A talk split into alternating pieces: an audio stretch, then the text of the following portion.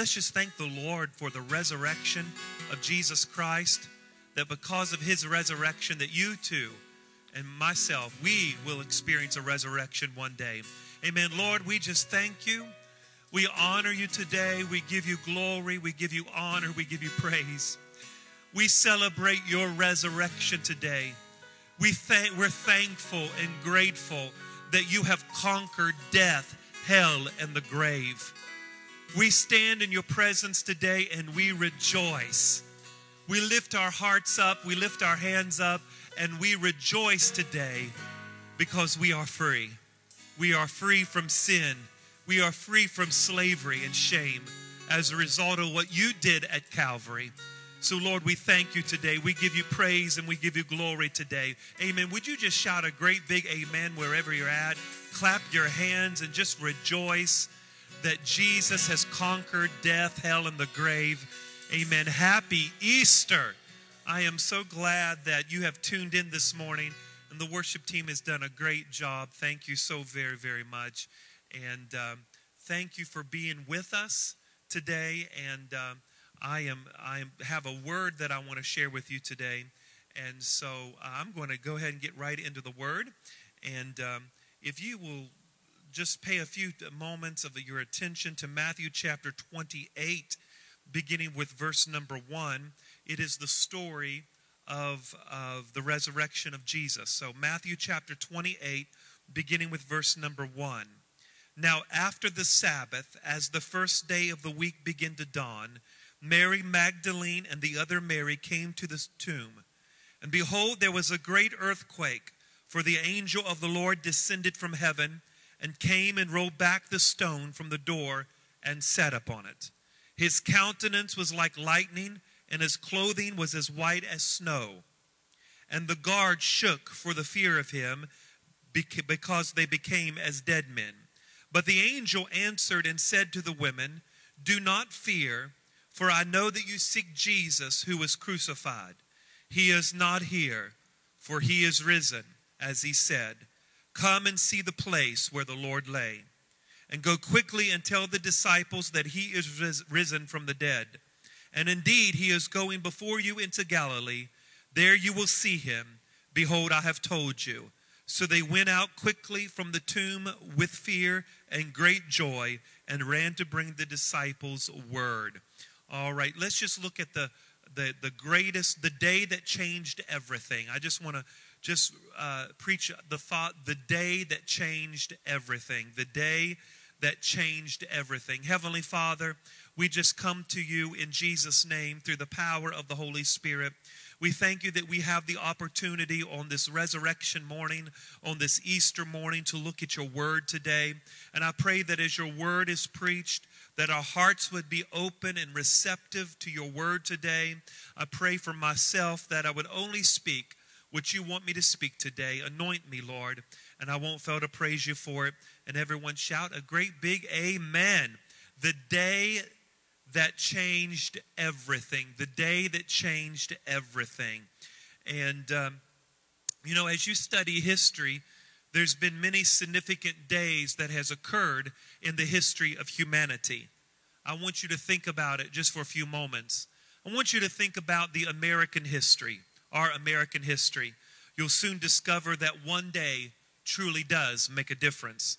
For example, on July the 4th, 1776, the course of American history was changed when 13 colonies declared their independence from British rule.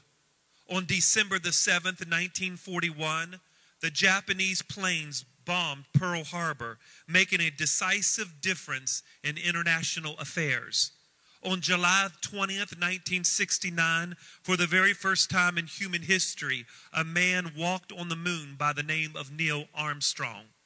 On September the 11th, 2001, several commercial airlines were hijacked by terrorists, resulting in the deaths of over 3,000 Americans. You see, Christ Point, all of us can agree that there have been significant days in the course of our history, in American history, and in the world.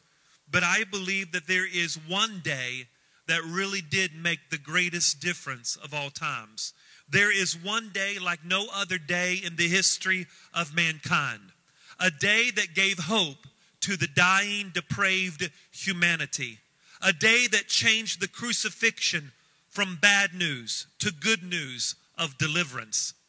A day that happened long before September the 11th, 2001, long before July the 20th, 1969, long before December the 7th, 1941, and even before July 4th, 1776. As a matter of fact, the day that changed everything happened over 2,000 years ago.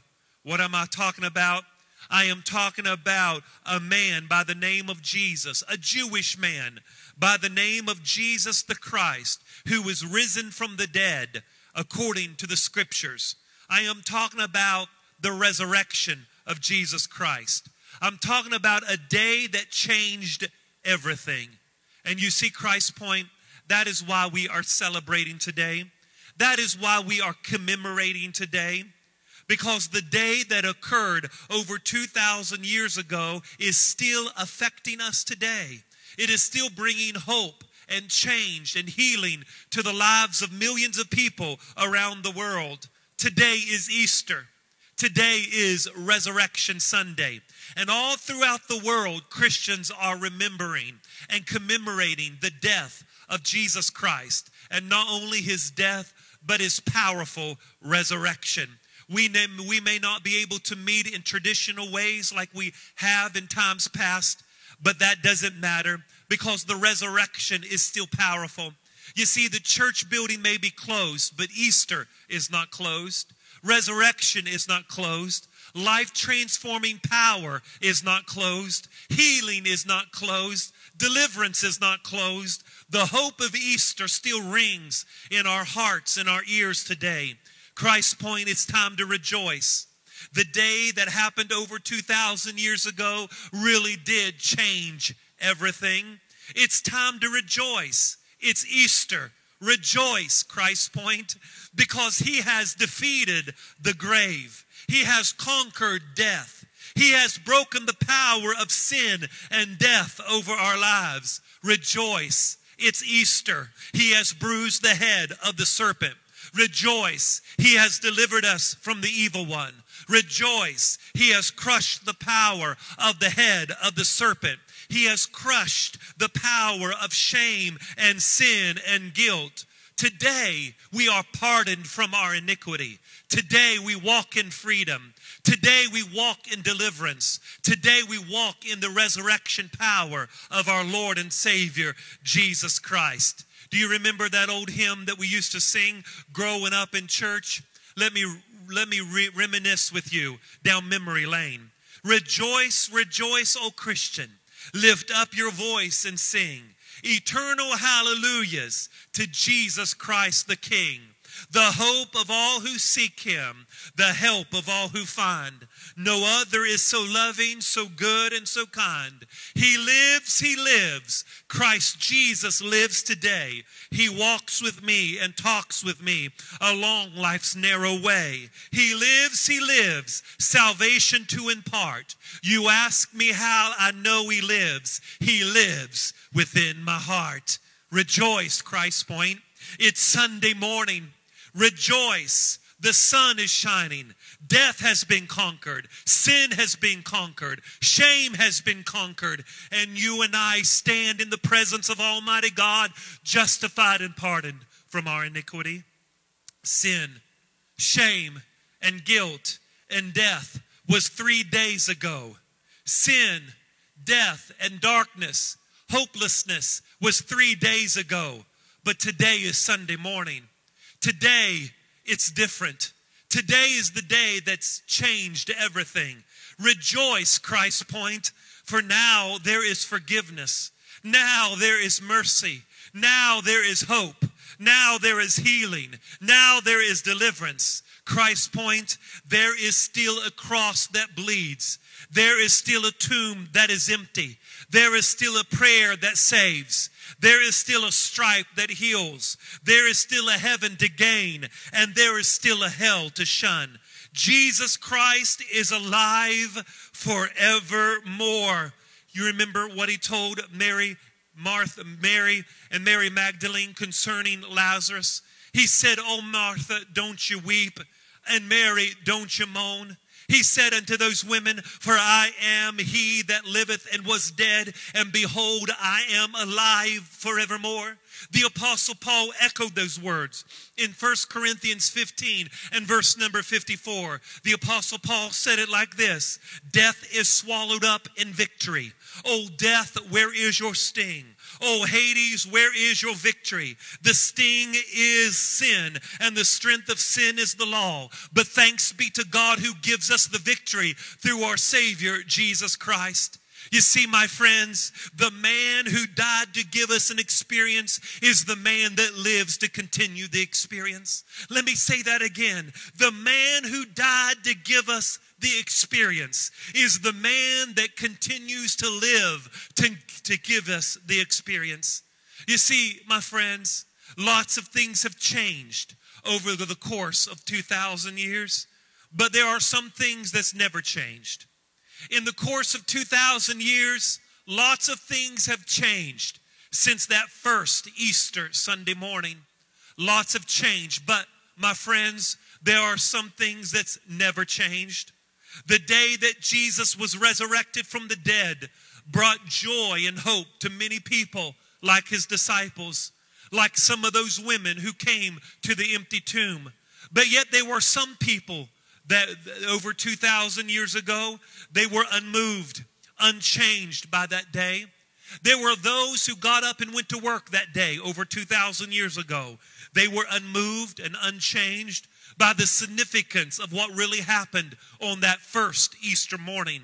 On that first Easter morning, there were those who went to school. There are those who prayed their prayers. There are those who cooked their traditional meals. There are those who went about their daily business unmoved and unchanged about the significance of what happened on that first Easter Sunday morning. And yet, my friends, there are millions today that's unmoved, unchanged concerning what is the significance of this day. This day is just not any other day. This is the day where 2.3 billion Christians around the world celebrate a Jewish man from Nazareth, a Jewish man by the name of Jesus the Christ, who was 33 and a half years, was crucified on a Roman cross. They buried him in a borrowed tomb of Joseph of Arimathea. Then on that Sunday morning, early, the scripture says, an angel descended from heaven, rolled back the stone, and a glorious miracle happened that day. Paul said, Death has been swallowed up in victory. Because of his resurrection, you and I have hope today. There's no reason for us to fear the afterlife. There's no reason for us to fear death because Jesus has conquered death. He has conquered hell. He has conquered the grave. And because of his resurrection, you and I have hope beyond this world. You see, there were those who were unmoved by that day. There are those who were unchanged by what really happened that day. In Jerusalem, a great miracle happened. He was resurrected from the dead, and yet there were those who lived in disbelief. There are those who went about their business. They went to their jobs, went to their schools, prayed their traditional prayers, sung their traditional songs, not knowing that the greatest day in history had occurred. Oh, my friends, and yet it is today that many people go about their business not knowing that the greatest day in history has provided a way of hope, has provided a way of peace, has provided a way of salvation and healing. Yet they do not know that because of this day, they can walk in freedom. You see, my friends, to some people, Easter is just another day. To some people, Easter is a paid holiday. To some people, Easter means that they can sleep in. To some people, Easter means colored eggs and Easter baskets and Easter lilies, new clothes, and bunny rabbits. But let me remind you, Christ Point, that if you claim to be a born again Christian, Easter means everything. It means everything. It means that the stone has been rolled away. It means that death and the grave has lost its power. It means that we have a living Savior to save us. It means that we have a living Savior in the time of sorrow. It means that we have a living Savior to answer our prayers. It means that we have a living Savior to take us to heaven. I just want you to ponder this just for a moment. If you are a born again Christian, Easter is more than just another day. Easter is more than a paid holiday. It's more than just sleeping in and having family dinners and coloring Easter eggs. If you are a born again Christian, it means everything to you. I just want you to ponder just for a few moments the day that changed everything. 2,000 years ago, on that Sunday morning, Matthew chapter 21, verse number 1, on the first day of the week, an angel came to roll away the stone the first day of the week. He was resurrected on the first day because God always desires our first. On the first day of the week, Jesus set an example to us that first things always belong to God. First things always belong to God. That's why you and I go to church every Sunday because the early church fathers called it a mini Easter. Every time you go to church on Easter, you are proclaiming the resurrection of Jesus Christ. Every time you go to church on Easter Sunday morning, you are proclaiming with your body that you believe in the resurrection of Jesus Christ. But I want you to ponder with me just for a few moments. What if that glorious day over 2,000 years ago, what if it never happened? What if Easter really never happened, then, my friends, if Easter never happened, then we have no hope of salvation. We have no hope of healing. If Easter never happened, then we have no hope of heaven. Our preaching is in vain. Clergies are in vain. Choirs are in vain. Church buildings are nothing. Our preaching's in vain. Our faith is in vain. Persecution is in vain. Martyrdom has been in vain. All the time that you have invested has been a waste. All the money that you've given to missionaries around the world, it's a waste. All the money that we have given to feed the poor and clothe the naked, it has been a waste. All the money that we have been invested is simply been thrown to the wind. We have suffered persecution for absolutely no reason. The promise of a place of no more sorrow, the promise of a place of no more pain, the promise of a place of no more sickness, the promise of a place of no more death is simply a cruel lie that has manipulated the hearts of millions of people by clergy members who get rich by those who sit in the church pews week after week if Easter never happened. Martyrdoms have been in vain. Those early Christians who have been thrown to the Colosseums because they believed in the resurrection of Jesus Christ is simply been then in vain. Martyrs have been burned at the stake in vain. They have been pulled by apart by wild animals in vain. They've been eaten alive by wild uh, lions in vain. They've been boiled in oil for absolutely no reason. You see, my friends, those early Christians were so convinced that Jesus is more than a man, that Jesus is actually God, that he is 100 100% man and 100% God. They believed in the resurrection of Jesus because the resurrection is the stample of approval for Jesus Christ. It is what validates who Jesus is. It validates that not only is he the Son of God, but he is the Son of Man. And if Easter never happened, then you and I are in a dangerous spot this morning. The disciples were completely deceived. How could it be that if Easter never happened, then why would it be that those early Christians, and especially those early disciples, why would they go around the world preaching a lie? Why would they go around the world preaching a fairy tale? Why would they go around the world preaching a, uh, uh, something that never happened? They wouldn't do that. But those early disciples were beaten, they were imprisoned, they were tortured, and they died cruel deaths because they believed that Jesus Christ not only died, not only was he buried, but on the third day the angel rolled away the stone and the power of God raised the dead body of Jesus up out of the ground. They believed it was true. They gave their life for the gospel. They gave their life for the resurrection of Jesus Christ. And all throughout the book of Acts, over and over, they preached with the power of God. They preached and gave witness that the resurrection of Jesus Christ is valid and that it is true. But if Easter never occurred, if Easter never happened, then my friends, this morning, your loved ones who you say went on to be with the Lord is not with the Lord. Your loved ones are forever entombed in a cast iron shell six feet beneath the ground with no hope of escape. The greatest delusion and deception that this world has ever known has been preached and propagated in every continent around the world, and it has been selling a book of lies. If Easter is not true, true. But I want to let you know today, I believe that Easter is true. I believe that the Bible is true. From the book of Genesis all the way to the book of Revelation, it states that Jesus is true, res- resurrected from the dead. The Bible says in Acts chapter 4, verse number 2, that the disciples taught the people and preached that Jesus Christ re- resurrected from the dead. The Bible says in Acts 4, verse 33, and with great power, the apostles gave witness to the resurrection of the Lord Jesus Christ, and great grace was upon them all. I'm telling you today, Jesus is alive. Jesus is well. This church building may be empty this morning, but the grave is not empty. I mean, the grave is empty. The grave is empty to prove that Jesus is alive today.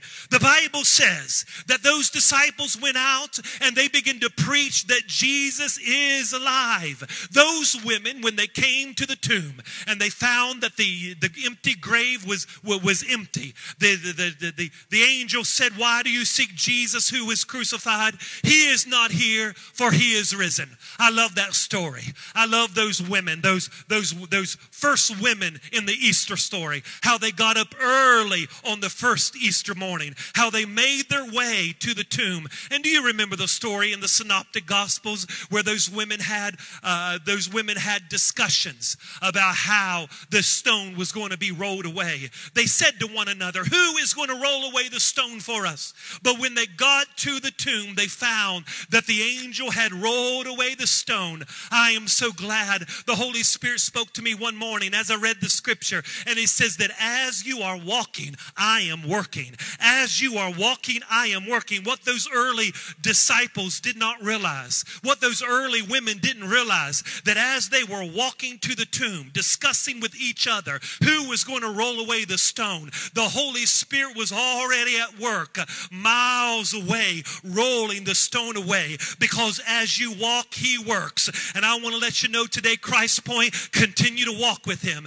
continue to be guided by the Holy Spirit by Him. Because as you walk, He is working today. He is working. The Easter story proves to us that God always wants our best, that He desires the very first, because on the first day of the week, Jesus was resurrected. It proves that number one, He always desires our best. He always wants the first. It proves that as we walk, He is working. That as we walk, He is working. And isn't it interesting that in the story, in the story, the Bible says in one of the synoptic gospels that the angel came early in the morning, before the sun was even coming up, right at dawn, the, the angel was coming. In other words, it was dark outside, barely light, and they were coming at dawn. The angel came at dawn on early Sunday morning. That proves to me that God always works at our darkest hour. Even before the sun comes up, God is working. Even when it looks hopeless and bleak, even when it looks like things are not getting better, God is at work. He always gets up when it's dark. He always gets up. I'm telling you today, I'm about to shout all over this building. He will get up at your darkest moment of your life. And that's why you can't give up. You can't give up. The tomb of Jesus was a costly tomb. The Bible says in Matthew chapter number 27 that Joseph of Arimathea, the Bible says he was a rich man a rich man who went and begged for the body of Jesus. The Bible says that him and Nicodemus had permission from Pilate. They took his body down from the cross, wrapped it in linen cloth, and laid it in a borrowed tomb, a new man's tomb, a rich man's tomb. He was buried in a rich man's tomb. You see, the, the Nicodemus and Joseph of Arimathea knew that the body of Jesus was precious. They did not want to leave the body of Jesus on a Roman cross for vultures to pick at his body for animals to eat his flesh. They knew that his body was special. They knew his body was precious. And they took down that dead body and wrapped it in linen cloth and put it in a borrowed tomb. I want to tell you today the body of Jesus is precious. I'm not talking about the physical body, that is precious, but I'm talking about the church of Jesus Christ. The body of Christ is precious. And we got to do whatever we got to do. We got to be like Joseph of Arimathea. We got to be like Nicodemus and we got to let we got to refuse to let the vultures eat the body of Christ. We got to protect the body. We got to pray over the body. We got to wrap the body. We got to protect it because it is the body of Christ. It's amazing to me that Jesus never lived in a palace. Jesus never wore nice clothes. He never borrowed Jesus never lived in a mansion. He had to borrow a boat to preach from. He never had a place to lay his head at night. Jesus never had a degree. He never wrote a book. He never preached in a cathedral, never went to seminary, never married, never had kids, never wrote a song. But this man has changed the world. He has split history between AD and BC. But this man's death, this Jewish man, a Jewish man, 33 and a half years, 33 and a half years old, has changed the world. He has changed the world. He was buried in a borrowed tomb. Because you know why I believe he was buried in a borrowed tomb? Because God was saying this about his son. You have mocked my son. You have spit on my son. You have beat my son. You have lied on my son. You have deserted my son. But in his death, he's going to be buried in a rich man's tomb. That even in his death, I'm going to make sure he has the very best. Hallelujah. So, you know what Joseph did? Joseph of Arimathea, he used his power, he used his influence, he used his wealth to provide a place for the dead body of Jesus. I'm going to say that again. Joseph of Arimathea used his power, used his influence, used his wealth to provide a place for the dead body of Jesus. And if Joseph of Arimathea used his wealth, his power, his influence to provide a place for the dead body of Jesus, then how much more should you provide a place for the risen Savior today? Hallelujah. It was not only a costly tomb, it was a borrowed tomb. Why was it borrowed? Because he wasn't going to stay there. Jesus was crucified because of your sin and my sin. He had no sin. He is the spotless Lamb of God. He borrowed your sin. And the reason that it was a borrowed tomb is because he left your sin in the tomb. That tomb become the womb of your sin. The tomb is empty because you can fill up your sins with the tomb.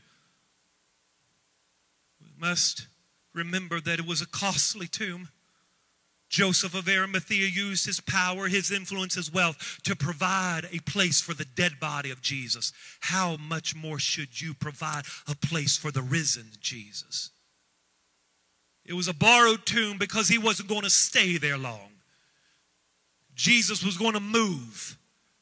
How much more should you move? How much more should you grow? How much more should there be movement in your life? Jesus was always going from one place to another. You don't find Jesus being stagnant. The first two letters of the word God is go because he's missionary. He's going. There's movement. There's not stagnant. There's not a rut. It was borrowed because he was going to move from that location. Lastly, there was an empty tomb. Empty tomb? Yes. you know, and the resurrection is found in other gospels. The resurrection story in the book of John, chapter 20, verse 7, the Bible says that when Peter came to the empty tomb, he found a napkin. The napkin was folded. The napkin was put on his face. The napkin was folded. Now, there's been debate about what this means. What does it mean that the napkin was folded? Because I believe that everything in the scriptures point to something.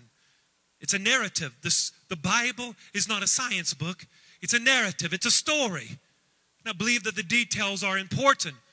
And when Peter came in John chapter 20 and he came to the tomb, he was rushing to get to the tomb. And when he got there, Peter and John, when they got there, they went into the tomb and found a folded napkin. A folded napkin. There's been different theories about what this means, but one theory that some Jewish scholars believe that this means is that a folded napkin means that I'll be back. I'll be back. I'll return.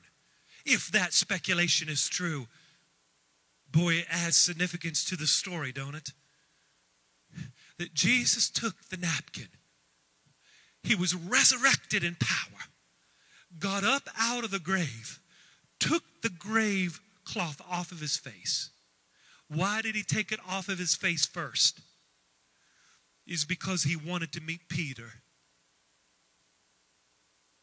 You know, Peter, the man that denied him. Peter, the man that was carnal. Peter, the man that struggled with his flesh and his attitude and his words. Jesus wanted to see Peter. He wanted to reassure Peter it's going to be all right, Peter. Oh, read the story.